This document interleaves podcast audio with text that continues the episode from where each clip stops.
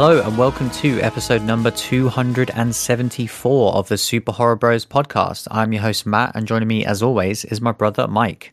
Hello. How's it going? Pretty good, pretty good.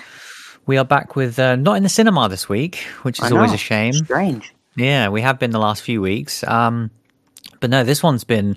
We haven't done this in a while, actually, where we've kind of had a movie on the back burner for, for at least a few months. Um, Yeah, it's been there for ages, hasn't it? Yeah, because kind of it was at Fright Fest and it was kind of on our radar since then and kind of came out on demand. Um, I've seen the Blu-ray knocking around, but yeah, we're finally going to be discussing Demonic um, shortly. Uh, but oh, and also we're going to be talking about TV later because this week's episode of Chucky, um, yeah, a lot happened. Uh, we're going to do our usual kind of. We'll have to throw up a spoiler alert to talk about it, but that'll happen right at the end of the show.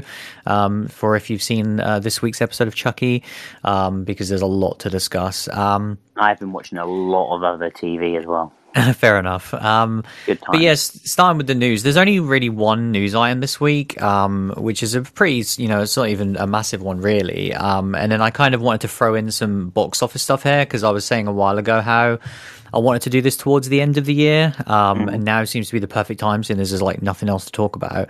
Um, and kind of this is semi-related to the one news story as well, um, which is basically that uh, Last Night in Soho, um, of course, which is uh, one of our favorite movies we've covered, um, will be released on demand this Friday. Wow. Um, yeah, so November 19th, um, you will be able to stream this movie at home. Um, after that all the Blu-ray. delays, yeah, the Blu-ray hopefully will be not too far behind. Um, but yeah, just a mere three weeks after opening in the cinema, um, which I mean, first and foremost, I guess to start with the positive, like it, like, you know, if you wanted to see this movie and you unfortunately couldn't make it to the cinema, then obviously this is your next best option. Um, you know, buy this movie, support this movie, and enjoy this movie.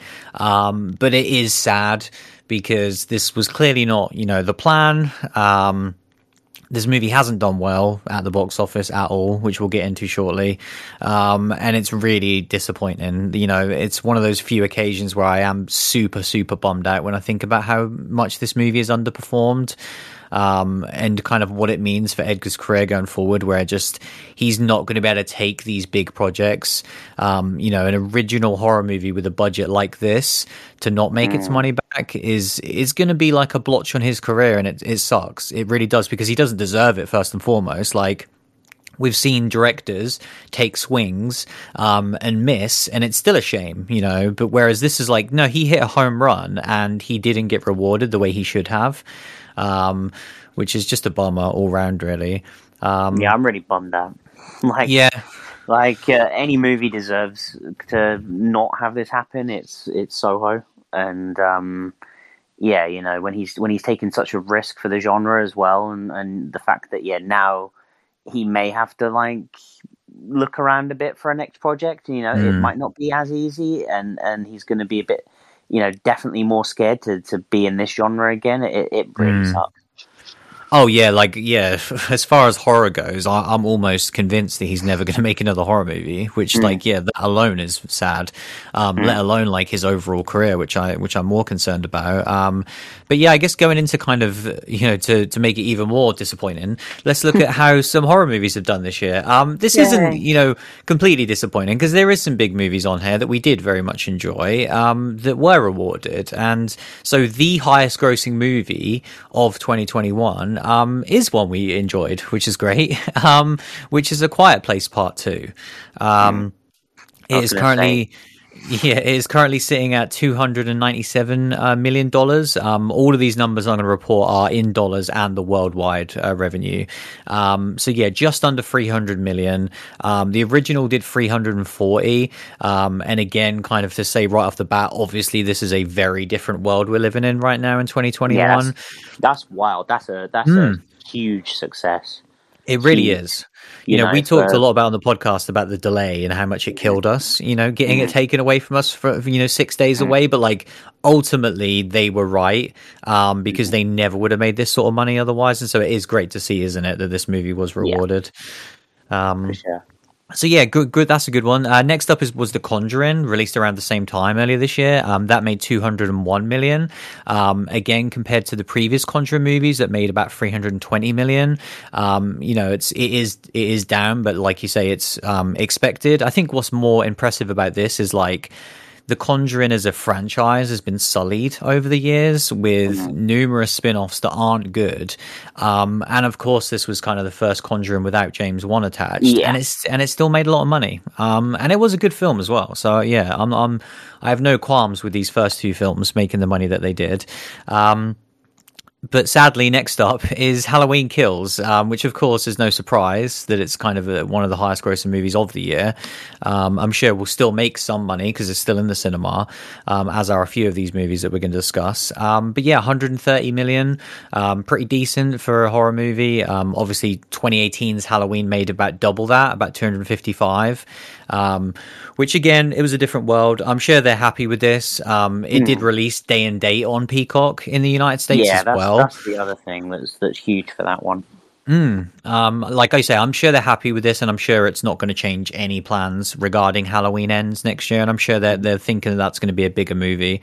Um, next up, number four. This one really surprises me, and again is another cool one because it is the highest grossing original horror movie of the year, um, which is old. Um, so right. old made 90 million worldwide, which, you know, when you look at the lack of star power, I think the lack of marketing as well. Yeah. Um, a bad trailer, you know, let's just say, yeah. say it how it is. Did not like that trailer. Loved the movie.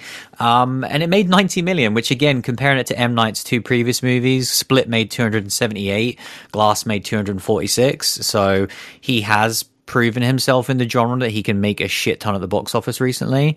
Mm-hmm. Um, and I think that just kind of shows you that even one of his lesser movies with no star power still makes a ton of money. Um, so that is one director that I am happy with because yeah, he's not going to struggle to make it to finance his next no, few projects. Um, which is great. Uh, next up was Candyman, um, that made 77 million. Um, I think that's a pretty decent money. Uh, you know, decent figure, all things considered, really. Um, the only comparison that you can kind of throw out is Get Out and Us, both made mm. 255 million, funny enough.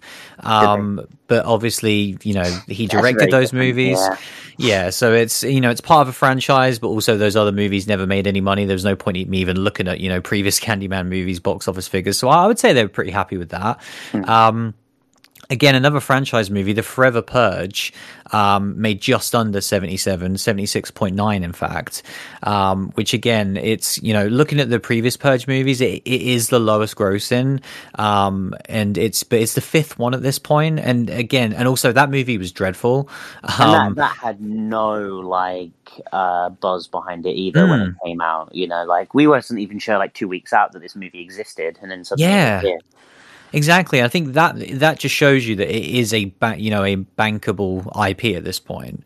And mm. I think they were talking about it being the last one, and they kind of went back on it. But I look at these box office numbers of these movies, I'm like, they're never going to stop making these movies because they just make so, so much money.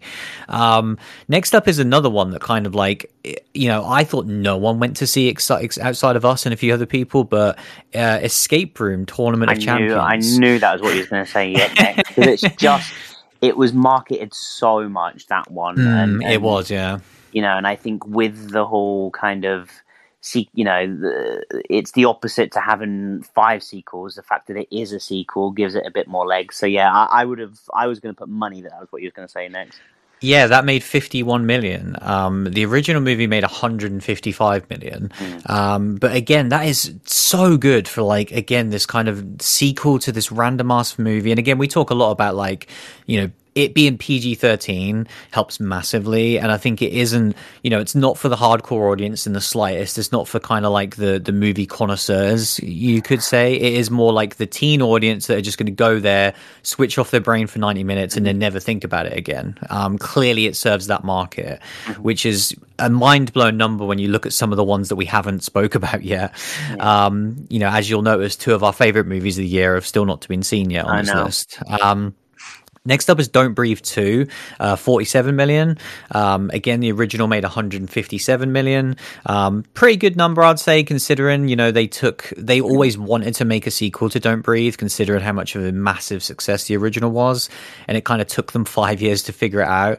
Um, and I still don't think they fully figured out how to make a sequel to Don't Breathe. Um, but yeah, pretty good number. I'm pretty sure they're happy with that. Definitely not a failure. Yeah. Um, and then this is when we start getting into like, okay, a lot of these movies probably thought they were going to get more. Um, this next one certainly did, uh, which is Spiral. Um, obviously, the big return of Saw, Chris Rock, Samuel L. Jackson. This was primed to be a massive movie for Lionsgate, and it was a massive flop. Um, it made 40 million worldwide, which, you know, in comparison to some of these other movies, probably doesn't look as bad. But the Saw franchise has been hugely bankable over the years. Um, Jigsaw, which at the time was considered a massive disappointment, made 102 million dollars, um, and that was enough for them to completely change the direction of the franchise for Spiral, and it's worked out even worse this time. Yeah, um, it was a terrible. I mean, from the name straight away, like you lose almost, you know. The, the trailers weren't overtly like straight away being like Saw movies. You know, it was mm-hmm. trying to be so clever. You know, it was it was thinking that that movie came out off the back of like Saw three, Mm. You know, and, and everyone knew what Saw was. Not like, you know, a decade after Saw was relevant, you're now going to do a movie called Spiral with Chris Rock and, and expect people to know it's a Saw movie. And, mm. you know, it, it was always going to be that way. But, you know, the fact that the movie sucked, it makes me less sorry for it. Yeah, for sure. It'd be yeah, because there's a couple more that's like, oh, it's such a shame that people didn't mm. see this. But um, it's also worth noting it's only the second Saw film out of the nine to not hit a hundred million dollars, mm. um, which again just kind of shows you what a failure it was. Um, next up is one that definitely pains us both, um, which is *Malignant*, um, which made just under thirty-four million dollars worldwide. Um, obviously, James James Wan's previous movie, Aquaman, made a mm. billion dollars. um, his previous horror movie, of course, was The Conjuring Two, which made three hundred and twenty million dollars. So about a tenth uh, of the of the uh, the revenue of his previous horror film. Um, which, yeah, super disappointing. Obviously, the movie's great. like, yeah, it was part of the it was part of the yeah, HBO Max yeah, deal in the states. Um, yeah. So again, you know, that's destroying these films. I think you know. Yeah yeah, like those ones are the ones that you can kind of accept it a little bit, but yeah, there's certain movies on here. I mean, we, yeah, we may as well get to the worst one, um, which is yeah, Last Night in Soho. Obviously, was a cinema exclusive. You could only see it at the cinema. Mm-hmm. Uh, it had a budget of $43 million. And as of recording, it has made a paltry $16.7 million wow. worldwide. Wow. Which is, you know, it's going to rake in, I'm sure, a few more thousand, but, you know, this is never getting to even 20 million, which is considerably less than the budget. Um, Edgar Wright's last movie, Baby Driver, made two hundred and twenty six million dollars. Um, so it's it is an unbelievable flop. Um, and I, I, truly mean unbelievable as well because it's like mm. it had an amazing trailer. You have a guy who, for a lot of people, is a big fan of, and then you have one of the most popular actresses in the world mm. as your lead right now.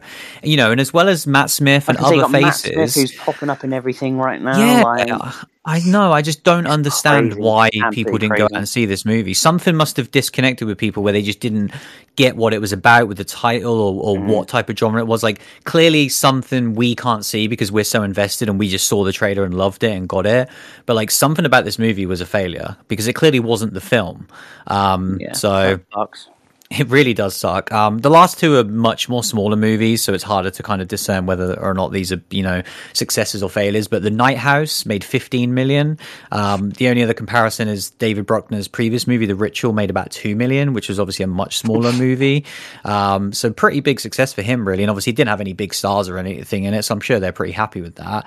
Um, and then the last one, which is, um, again, will sure make a little bit more money, but is the movie we discussed last week, Antlers, um, made 14.5 million. Um, which again, kind of, you know, not no big name actors really or anything like that, so it's hard to discern. But yeah, it's an interesting list, isn't it? Obviously, it's dominated by sequels, as you would expect when it comes to cinema horror. Um, obviously two of our favorite movies are towards the bottom of the list which is a shame um, but then on the other hand i think old making 90 million is great and obviously a quiet place making just under 300 million is fantastic um, yeah definitely yeah so it's, it's a weird year that, that bums me out, man. Like that's really hmm. sucks.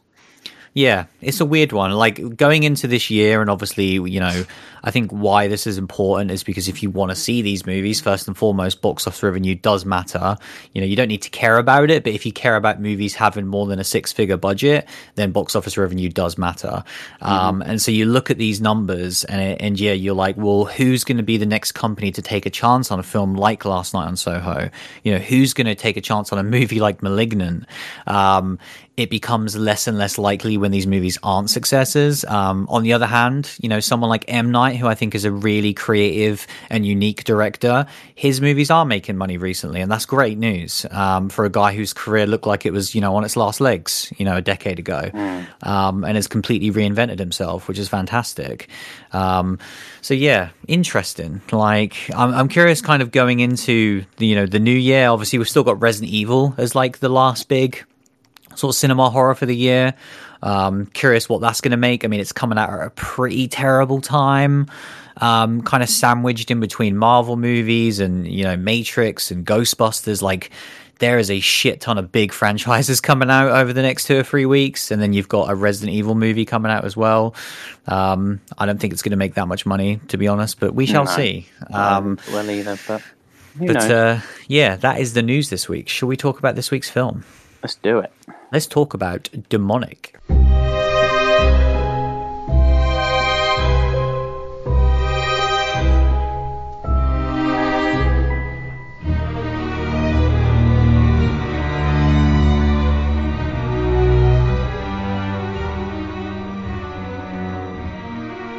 So yeah, like we said, obviously this was a much smaller release um, as a sort of horror movie, definitely a smaller independent release, um, which is weird because obviously the director is a big name director. Um, obviously Neil Blomkamp made you know his breakout massive hit District Nine, um, which was about as big as you can really have as a debut. Um, kind of commercially, the movie made a shit ton of money.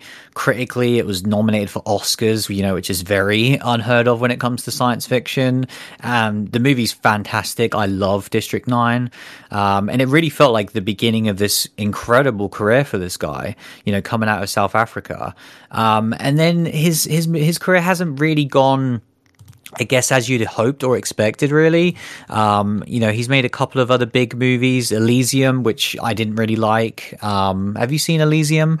Yeah, I didn't. I didn't go too far on Elysium, and like District Nine, I, I like, but Hmm. um, I'm not in love with. You know, I, I, I thought it was good. Hmm. Um, but yeah, kind of Elysium, I, I, I didn't overly like. Chappie, I wasn't, you know, crazy in love with either, and so you know, I, I can kind of see why it hasn't like carried on because he's not done much since, has he? I can't think of anything No. he's done since Chappie until this. Yeah, there, yeah, that there is last three films. Um, I really like Chappie. I know a lot of people really hate the film, but I I really like it. It's almost like one of those, um, you know, guilty pleasures where it's like it has some terrible stuff in it, some of the dialogue, some of the characters, um, but it has a charm to it, which I appreciate. Um, but it's certainly obviously not on the level of District Nine. But yeah, he kind of he made these big blockbuster science fiction movies with A list actors in, and then he kind of dropped off. Like I say, that was six years ago. Um, and I don't, you know, know the fully in and outs of what he's doing. I know his name has been attached to like so many different projects. I know for the longest time he was going to reboot Alien, and that Yeah. was kind of the big thing he was attached to. I know he was re- he was announced to be directing a new RoboCop movie at some point as well. So I I feel like those are probably the two projects that have taken up the last 66 years of time. must have been attached to various Hellraiser projects along the way yeah, well. sure, yeah, or everyone is. Um, so yeah, he became one of those guys really that you you know we t- we see that time and time again. You know, like Fede Alvarez, where it's like your name just gets attached to so many projects, and then you blink and five years has happened and you haven't directed a film. Um, and it can happen so easily. You know, there's the, the guy who's now attached to directing the um, the Metal Gear Solid movie, um, who directed uh, Kong Skull Island. I, I worry that he's going to be one of those dudes as well Yeah. um, because he's a great director as well. But Yeah, yeah, if you he, go down that Metal Gear Solid road, you're you're probably going to get stuck in development hell. Yeah, exactly. Like at least they've obviously got Oscar Isaac attached to it, which helps yeah, massively. Helps. But helps. who knows about that project? Um, but yeah, Neil Blomkamp. You know, this was shot during COVID, which I think is mm. a, a, really interesting and important element to this movie. Um, where I'm sure he was kind of going stir crazy like a lot of people were last year. And he kind of just wanted to do the thing that would make him feel at home which is make a film.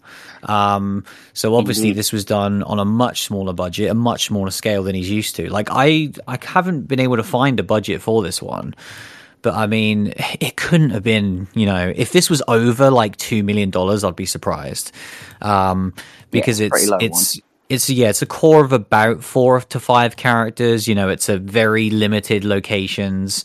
Um, you know, special effects for sure, which will take up some money, but yeah, this is a surprisingly small little project uh, for Neil. Um, yeah, definitely.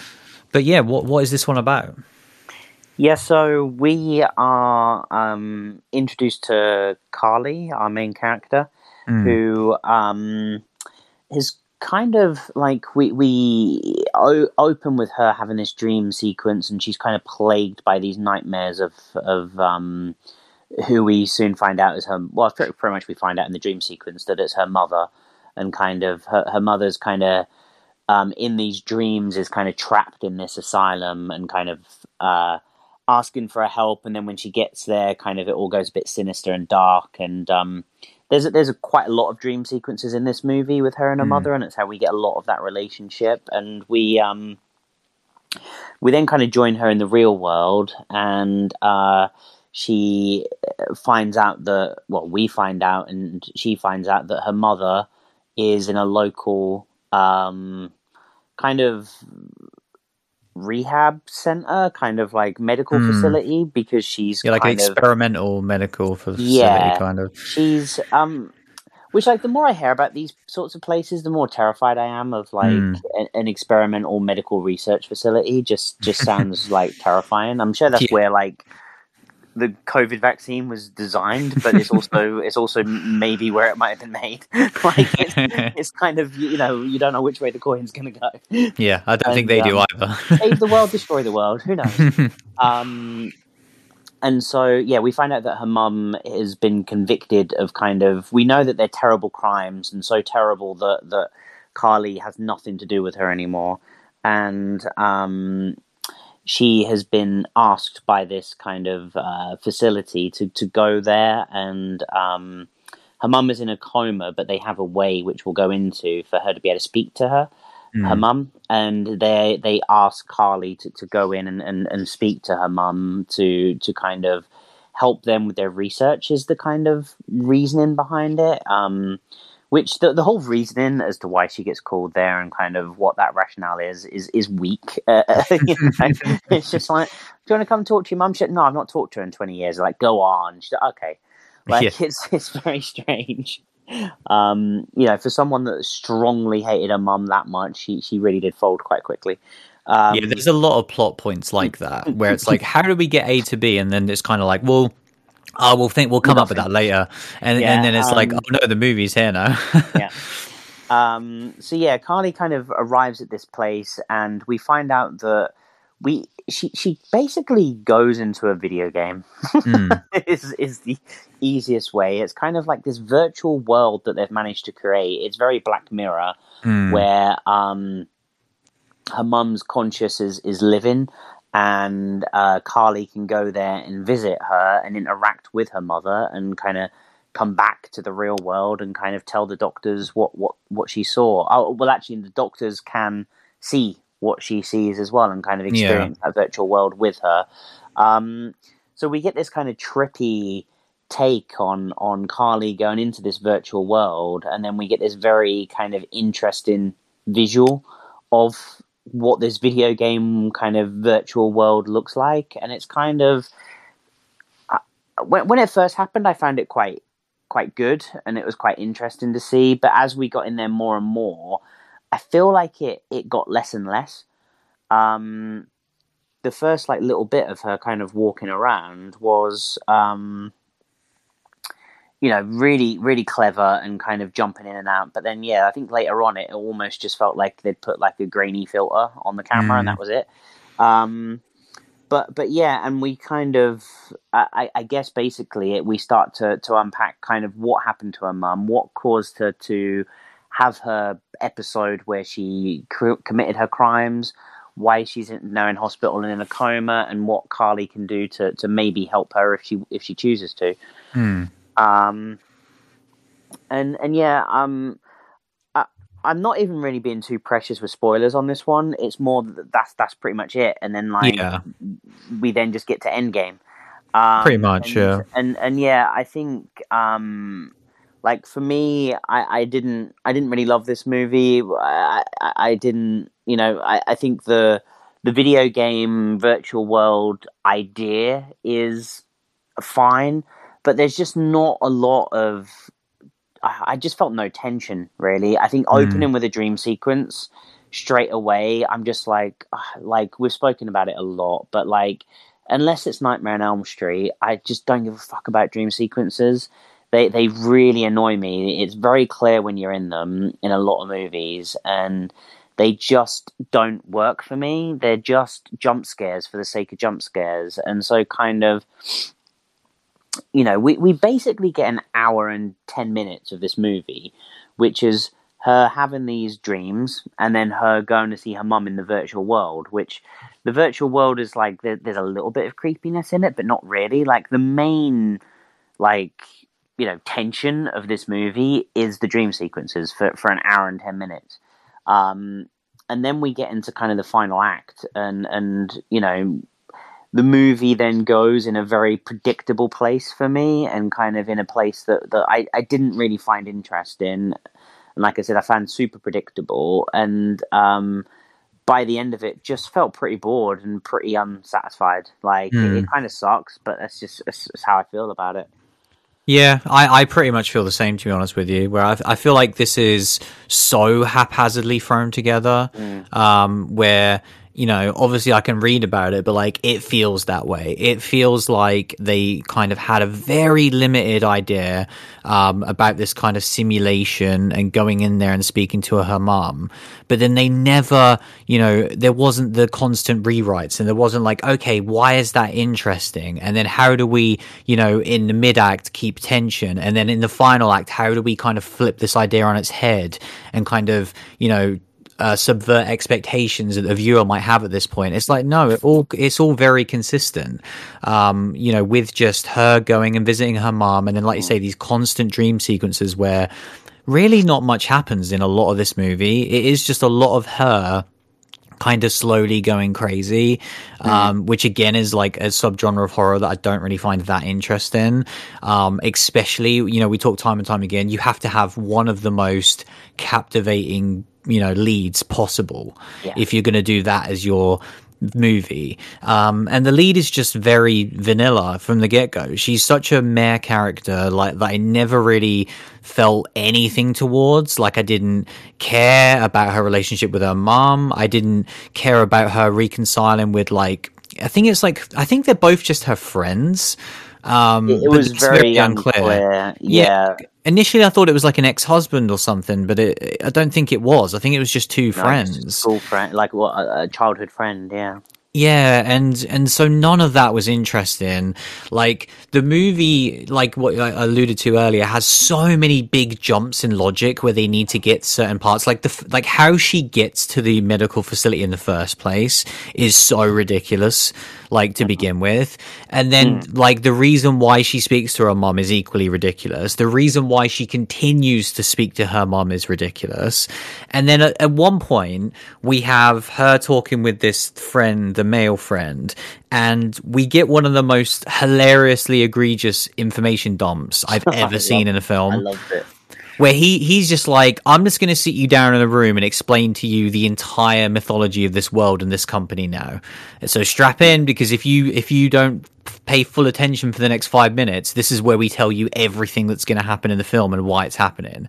And it's like what an unsatisfying way of learning the story because the story isn't terrible. Like it's fine. It's not great, but it's but I don't think the story's bad in this movie, especially you know what the facility is and why they're doing this stuff. I'm like, it's okay, bit, it's, it's, not like you don't see that take every you know all the no. time. Like it could have been yeah. done quite well if there had been like a reveal.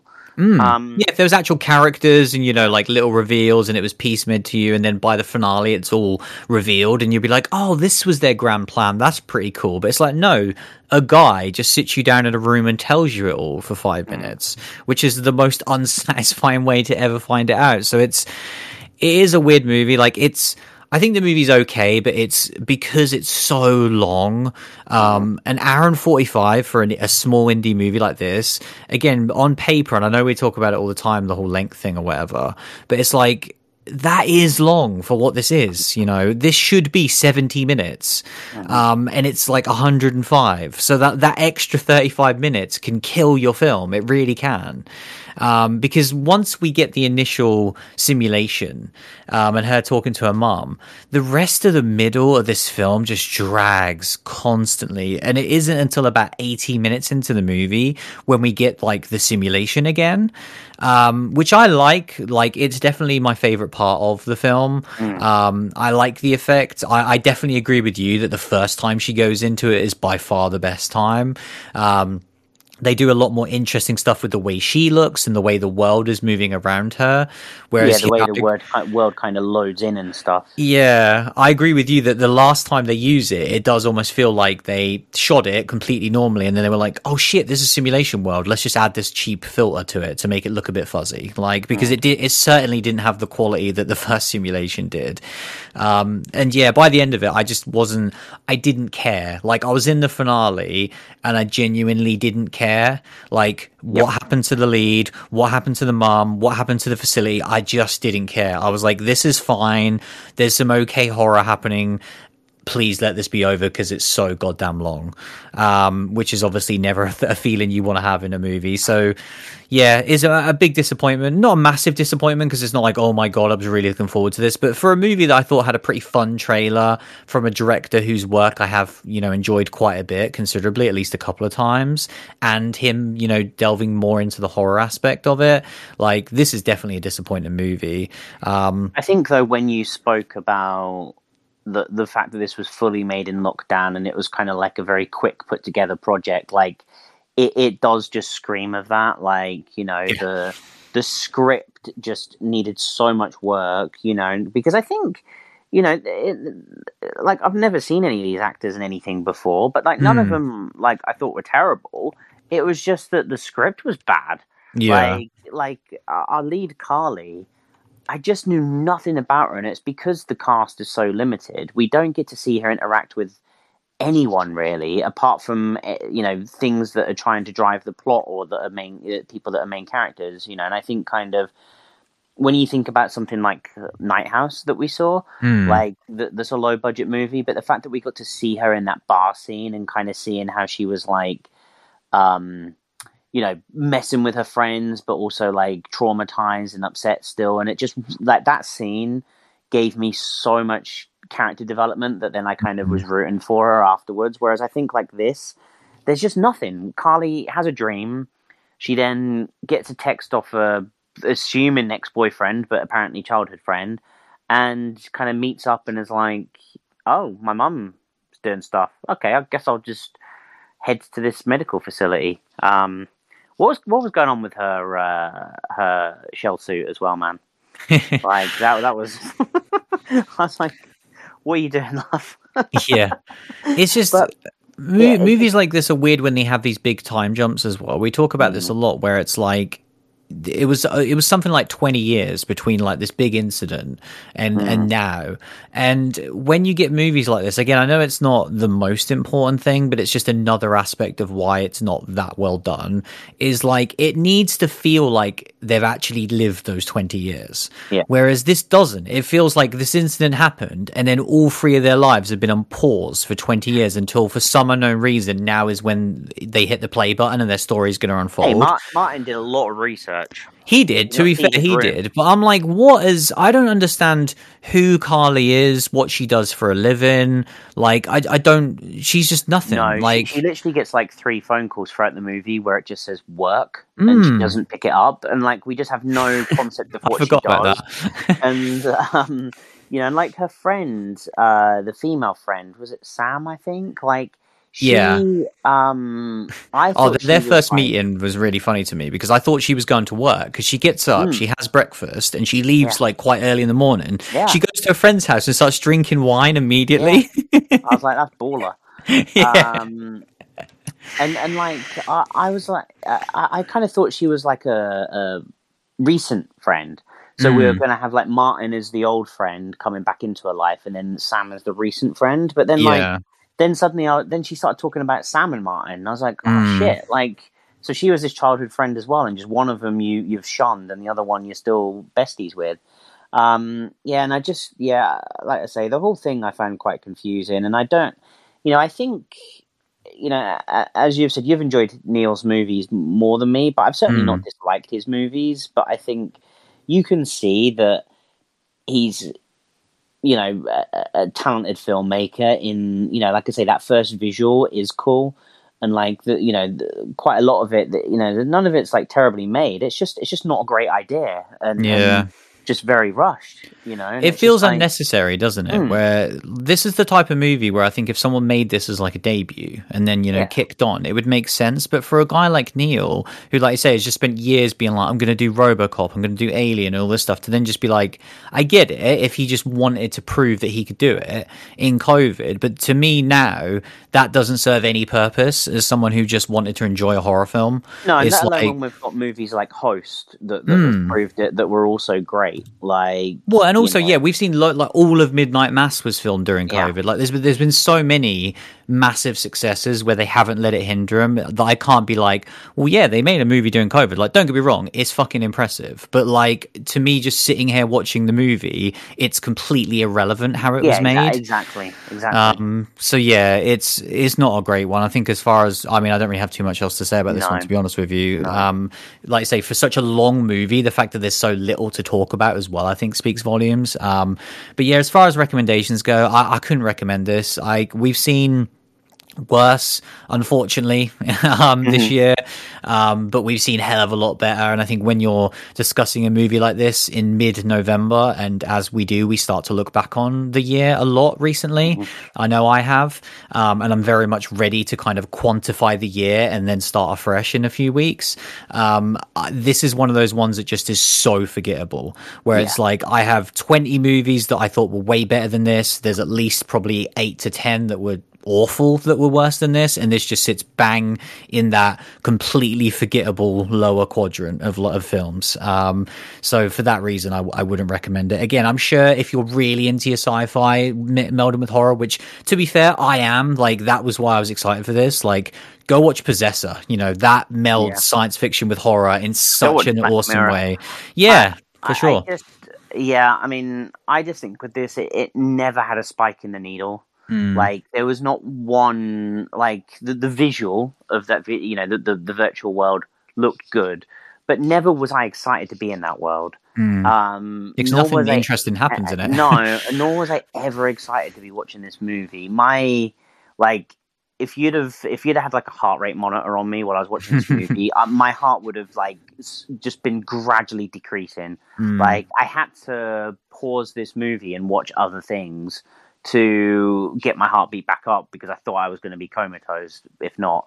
Like so, yeah, I, I just wouldn't recommend this movie at all because yeah, even movies that have angered me and and I've not or, or I've liked less probably had a you know spike in the needle a bit and, and gave me something but this movie didn't give me a you know anything really.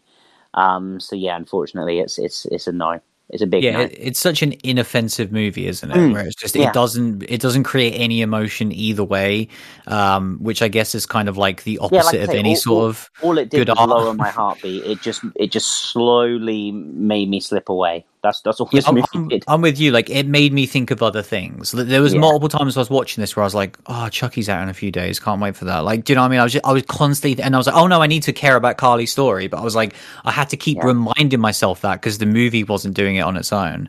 Um, so yeah, disappointing this one. Um, Mm. But yeah, that was our discussion of demonic. Uh, we will take a short break and we will be right back.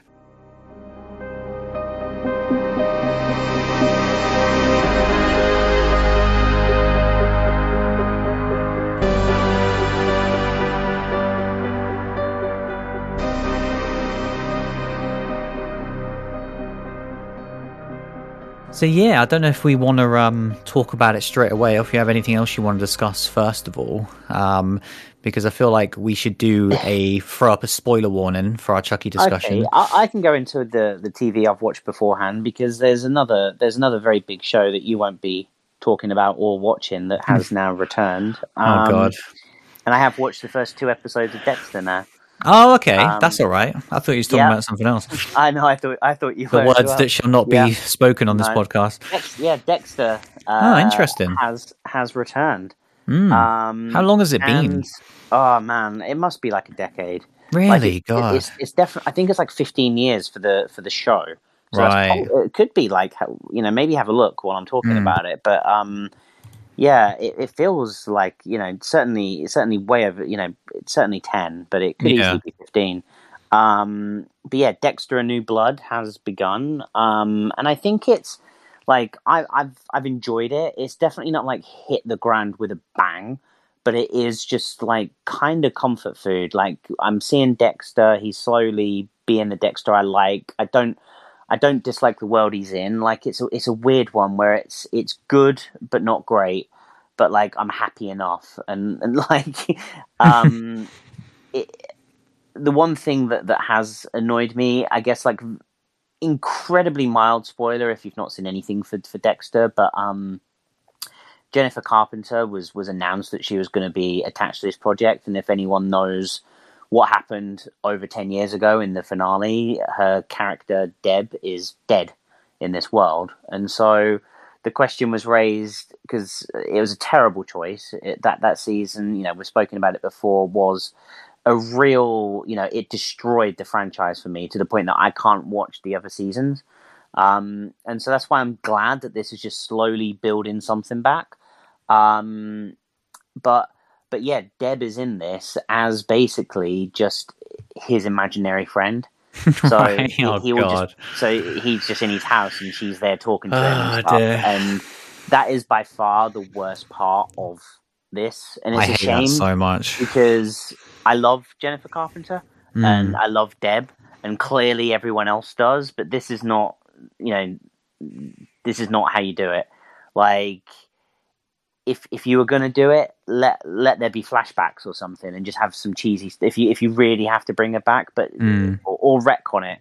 But don't you know this? This is the worst way to bring her back, in my opinion. And yeah, not great. Um, the It's just so fan servicey, isn't it? Like, Yeah, here's this character that we fucked incredibly. up and, and made a mistake. Well, we're just going to and her in here. Not needed because he because we we joined Dexter. Um, he's called Jim now in this in this world, and um, he kind of works in a gun shop and is dating the sheriff of this small kind of town, and um, you know that dynamic is interesting enough. I like the sheriff as a new character. I really like her, and and I like her relationship with Dexter. Um, so I was happy enough with that. I don't need Deb stuff as well. Um, and then we we get Dexter kind of basically he has been sober from murders for, for over a decade, and we we join him as he has a has a blip and and commits a murder. Um, and so it's kind of him doing that and being a bit sloppy and kind of finding his, you know finding that again. But then at the same time, his uh, which is the most interesting part for me is that his son uh, Harrison um, arrives, who is now kind of 16, 17 Mm. and was was kind of a toddler when basically Dexter left Miami and sent him to live with his um, with with um, Harrison's auntie. And yeah, he has tracked Dexter down and found him, and so I really enjoy that dynamic between him and Harrison. And so yeah, you have these two really strong relationships, I think, with Dexter, and Dexter is a character that I love. Like we just don't need Deb, and and like um, I'm I'm hoping that the more this goes on, the more more she disappears from it. But yeah, I'm I'm definitely going to keep watching. I'm definitely mm. kind of happy with it, and and it's making me a pretty you know remember why I like Dexter, which is which is a lot of good things.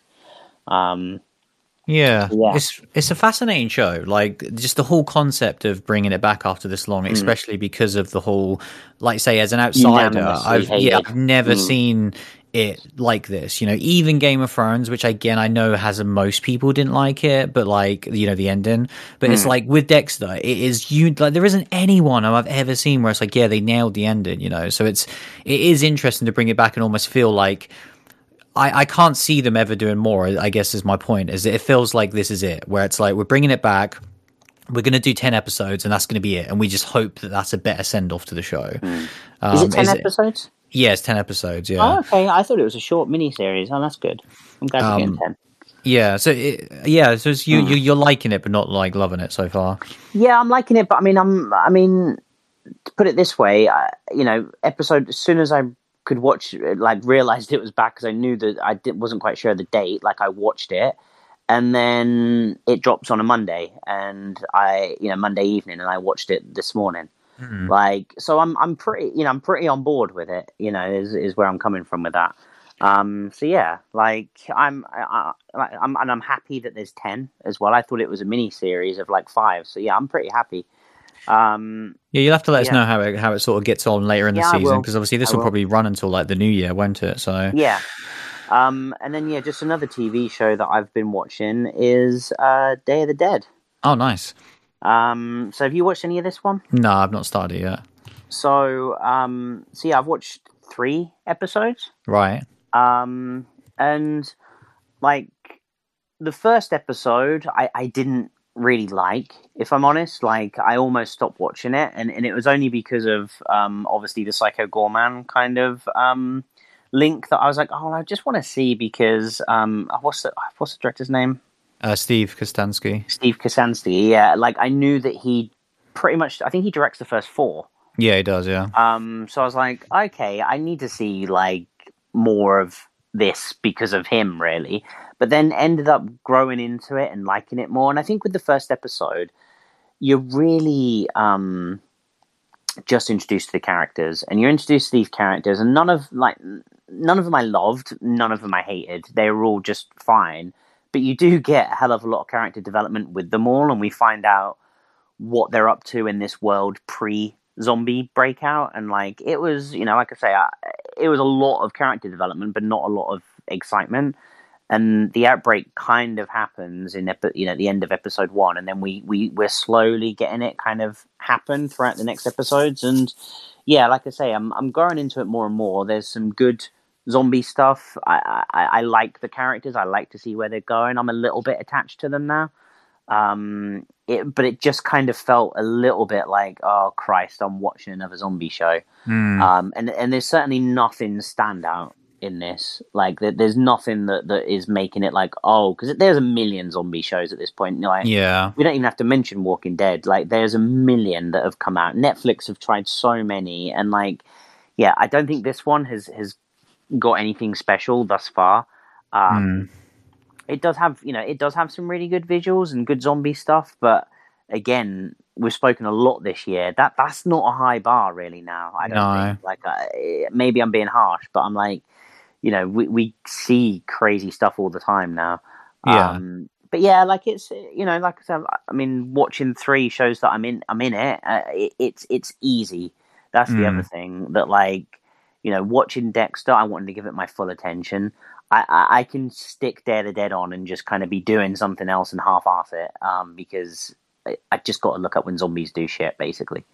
Yeah, it, I haven't. That's why I haven't really started yet because I'm like, if Steve wasn't attached to this, mm. I don't think I'd ever watch it because no. I'm just not into zombie shows anymore. Um, I will have to watch it for that reason, but like, unless it really grabs me, I can't see me persevering with it. Um, I will no, give it a go it though.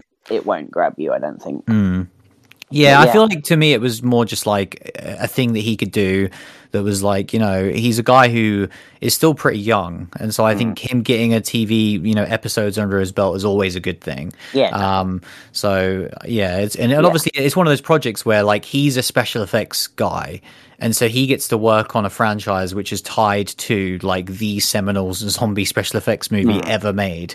Um, still to this day, like I think Day of the Dead has the best zombie effects in any film. So it's like that alone must be the reason why he wanted to do this. Um, but yeah, I'll, I'll, definitely check it out in the future. Um, and it's funny as well, like having that name. Mm. Like the opening credits kind of give you the Dawn of the Dead kind of vibe as well with the with the imagery and stuff, and it's like it's it's in name alone, like it, it really is, and like we knew that was the case, but it's just yeah, you know, it's strange, isn't it?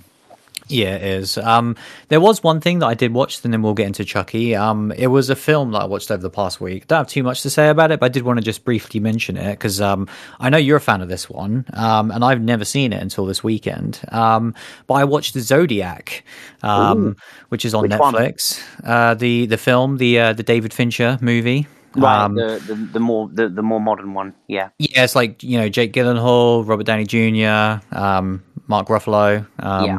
But uh, yeah, really liked it. It was like exactly what I thought. Really, um, it, it's interesting because like obviously seeing Mindhunter first and then watching this is an interesting way of doing it because you know I've seen Mindhunter and I love it, and um, it's the easiest way to now describe it to you who has seen Zodiac and hasn't seen Mindhunter of like, yeah, they just made Zodiac into a TV show basically. um, because it's the same format, you know, it's the, it's them working it out and then interview, you know, there's a lot more interviews with the serial killers because obviously mm. a lot of this is interviewing suspects because yeah. obviously they never know who the Zodiac was and they obviously present in the movie kind of a guy who they think is the guy. Um, mm. but it's yeah i really like it and it is just exactly what i wanted but it did just remind me like mindhunter is awesome and like it's the one show that i would recommend for you to watch. Um yeah i need know, to watch knowing what you like it's just it's fantastic. It's so well like directed and acted and it is just this for like 20 hours rather than two and a half hours of like you want these really in-depth looks into these insane deranged people. Um and it, as well, David Fincher is one of those guys that like I never think of as like, oh, he's one of my favorite directors. But then you look at the movies that he's done, yeah.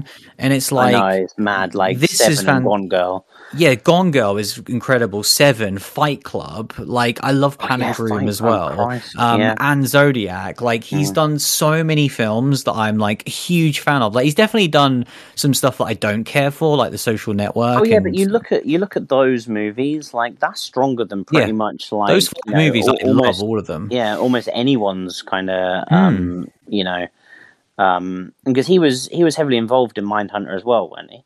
Yeah, he's like the creator, yeah, not showrunner. Yeah. He directed loads yeah. of episodes. Like, yeah. yeah, yeah. So that's another um, thing. Yeah, Mindhunter is like obviously two seasons on Netflix is, was mm. incredible. So, yeah, I really liked the 2005 Zodiac.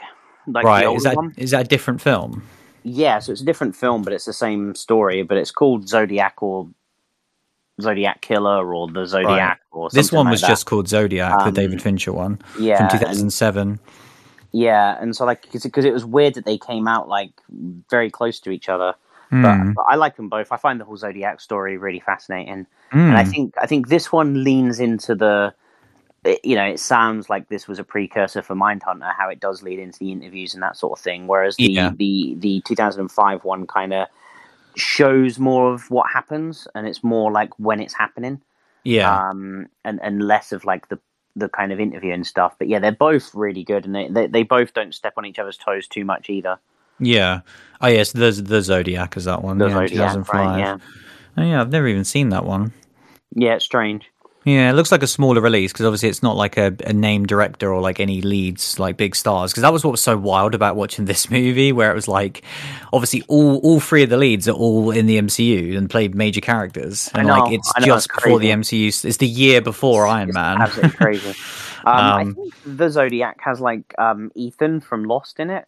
Oh, does it um, right? and that was like right around the time like he was in Lost because I think like I don't know how that movie got on my radar, but like I remember I watched that movie before Zodiac, the the Robert Downey Jr. one came out. Mm. Um, and and then like this big Zodiac movie came out. I was like, Christ, well, I got to watch this one now. yeah. So yeah.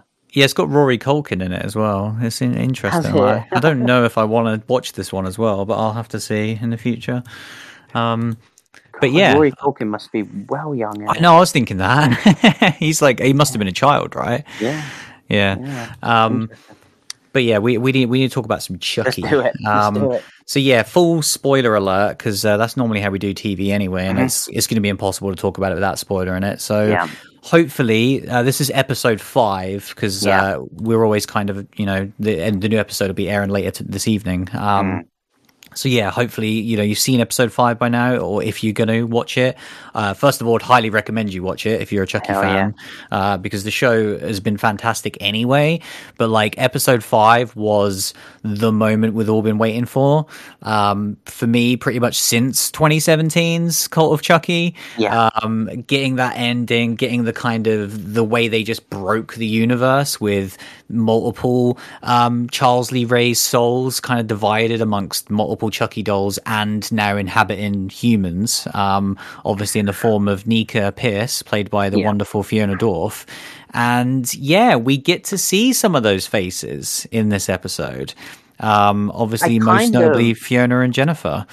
Yeah, I kind of like shit my pants when it happened because uh, they proper trolled me. Mm. Because obviously, we get you get the uh, flashbacks continue, as well. Yeah, we get the continuation of our story, and then we get the flashback of kind of Charles Lee Ray meeting Tiff for the first time, and mm. like as soon as that scene happened, I knew we were meeting Tiff.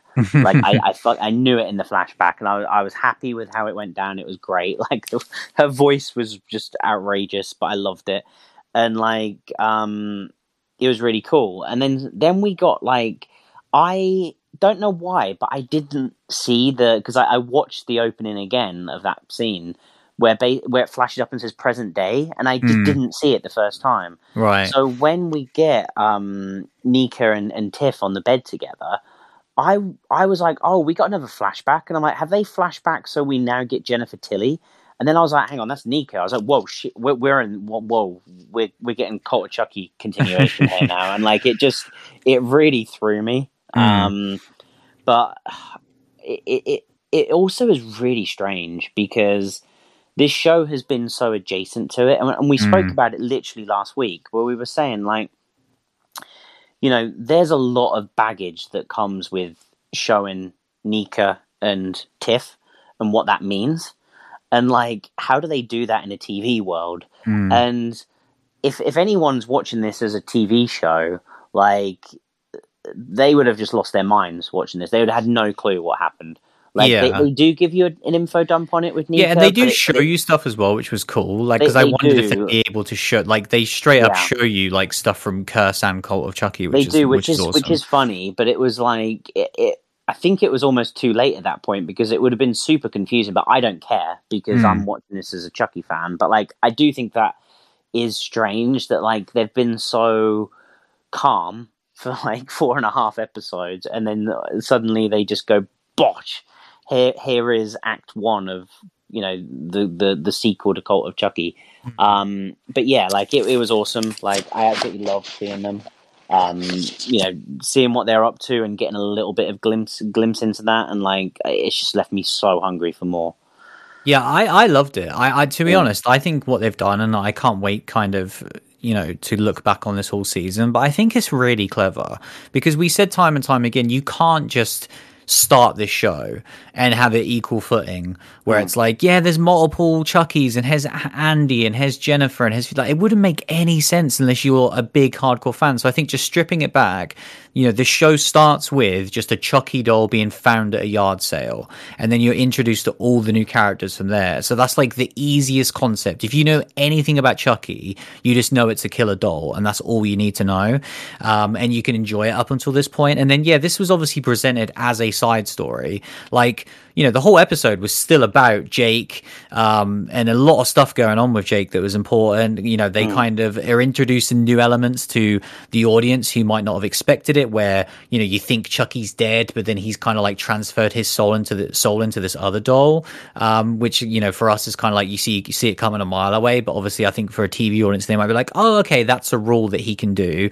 So they are like slowly giving more to the audience. Um, but uh, I loved it all. What, so with the flashback stuff, Mm. what is like incredible is do, do you know who was playing young Charles Lee Ray in those sequences? It, I don't know. No, It's Fiona. is it Fiona? Yeah, it's Fiona with like Jesus a very Christ. slightly like um you know makeup use to give her like more of a jawline. But it's like when because obviously the, the the the voices are dubbed, which is a little bit you Mm. know jarring. But like yeah, I was watching it and I was like, man, they did a really good job. Like this person really looks like you know a young Brad. Mm. And then kind of hearing about it after the fact, and I actually rewatched the episode, all these sequences Yeah, again afterwards, because I was like, "Oh my god, that is fucking crazy, crazy. that like it's Fiona playing the and, and obviously that's before you're introduced to like present day Nica as well. Yeah, that's so Um, crazy. so yeah, all that stuff was She's just she's so incredible.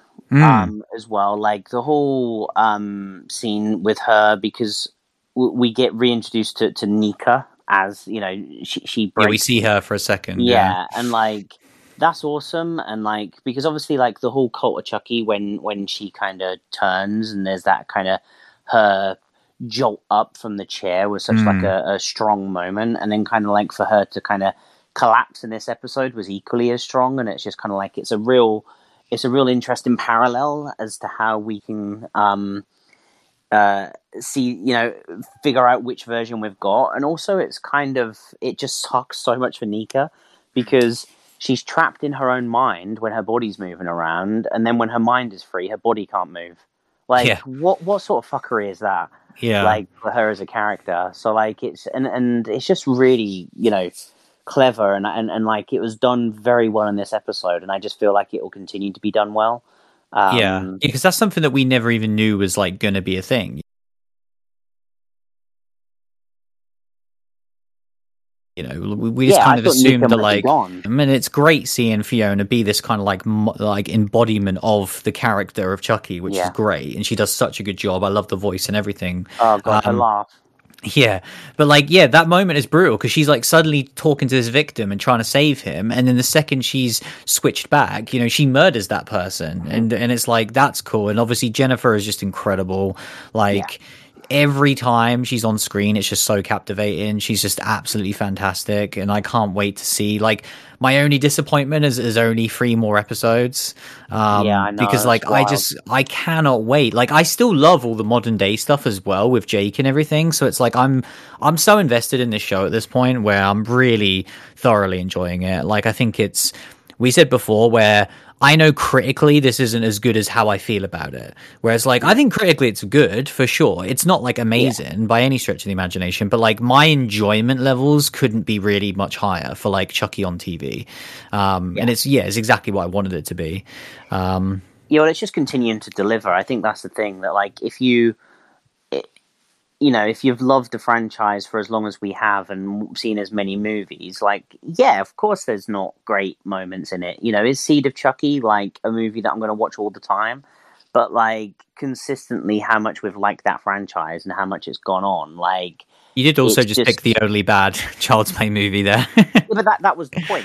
Like, Yeah, no, but like that is literally the only bad one. So it's like the rest are all great. you, um, but even yeah, but my whole point is that even at the lowest, like Mm. it's still enjoyable and it's still something that I want to continue and see it continue. And I think with this, like, yeah, it, it's not like you know uh, on, on a par with Midnight Mass for like you know quality or anything like that. But it's just a, a continuation of this great story, and it's it's a really g- good continuation of it. Yeah, and, and like and I enjoy that it's becoming more and more for the Chucky fan.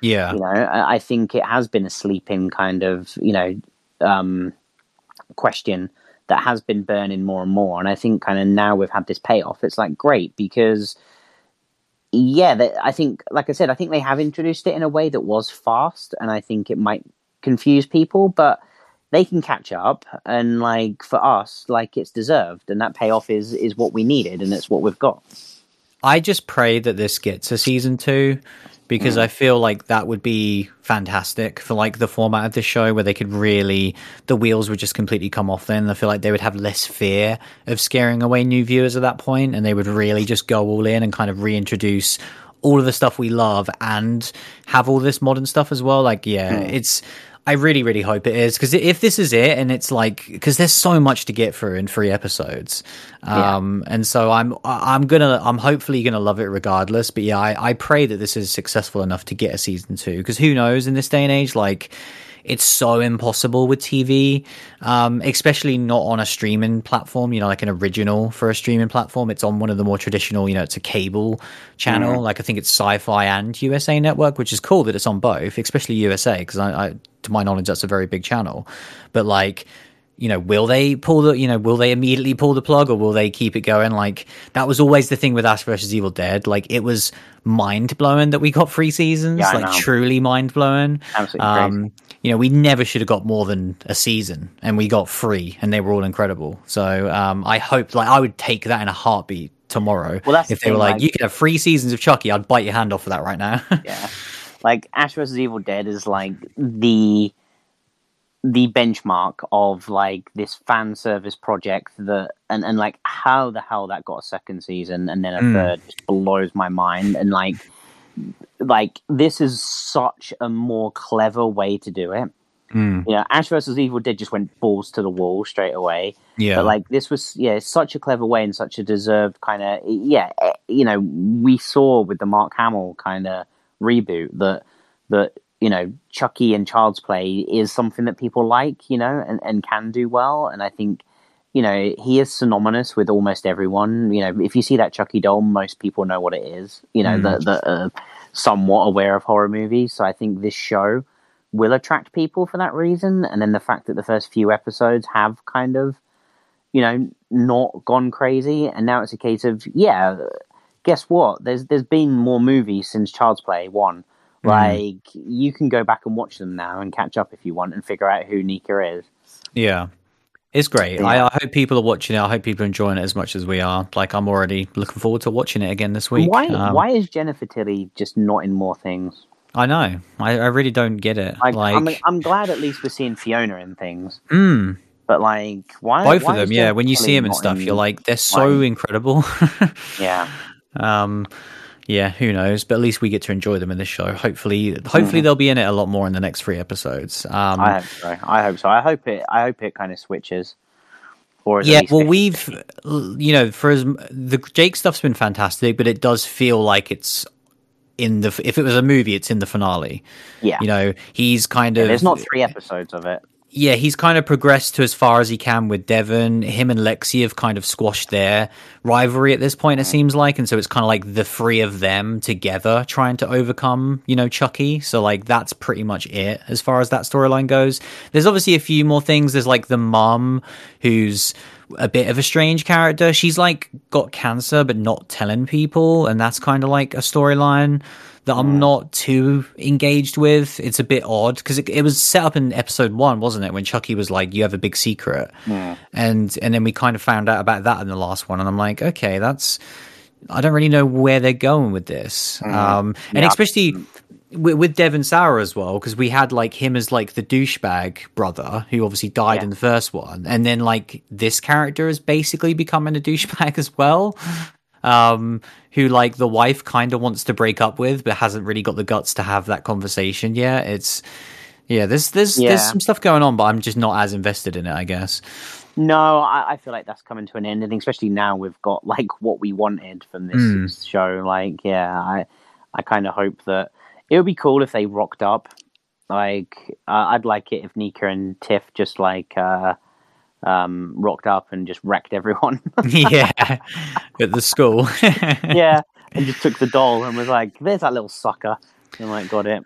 Well, especially because what the final kill was like, was it the principal got like beheaded yeah, like in the school? In everyone. Yeah, yeah, so like everyone has seen this like brutal murder at this point. Obviously, people yeah. still don't know it's Chucky, but they they they would probably assume that there's like some crazed killer going on. So it definitely mm. changes the dynamic of things. Yeah. Um, yeah, I, as we as you can tell by how much we want to talk about it, like the show is fantastic. Like, yeah, considering that was a thirty-minute episode that we wanted to speak about more than demonic. Like. yes, hundred percent. Um, but yeah, that is it for this week. Uh, in the coming weeks, obviously, the next big movie is Resident Evil. Um, Hell yeah! Which is a couple of weeks away, so we've got a couple of weeks to well, film before then. You say that. Mm. There's a Juggernaut that comes out next week.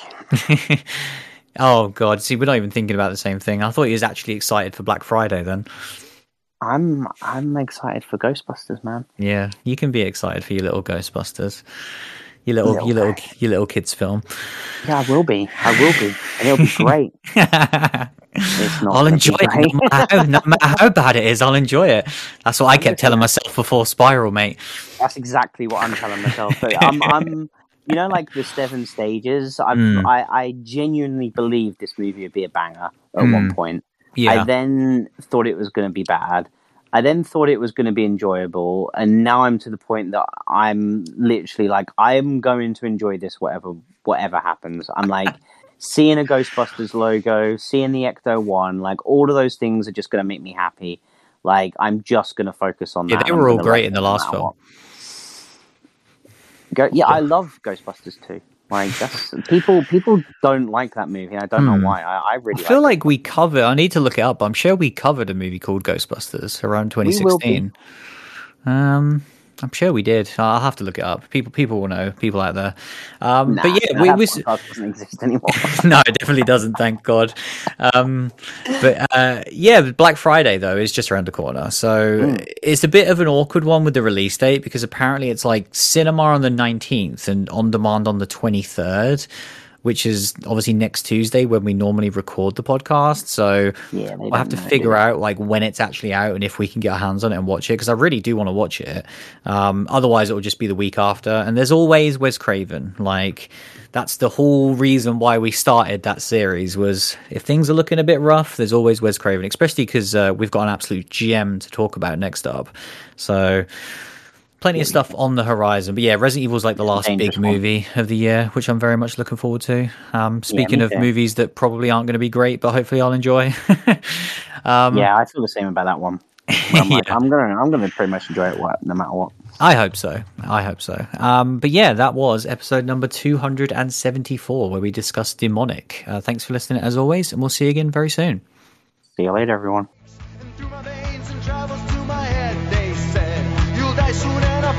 shut up, I can't. Mainly because I never could. And how could I start that?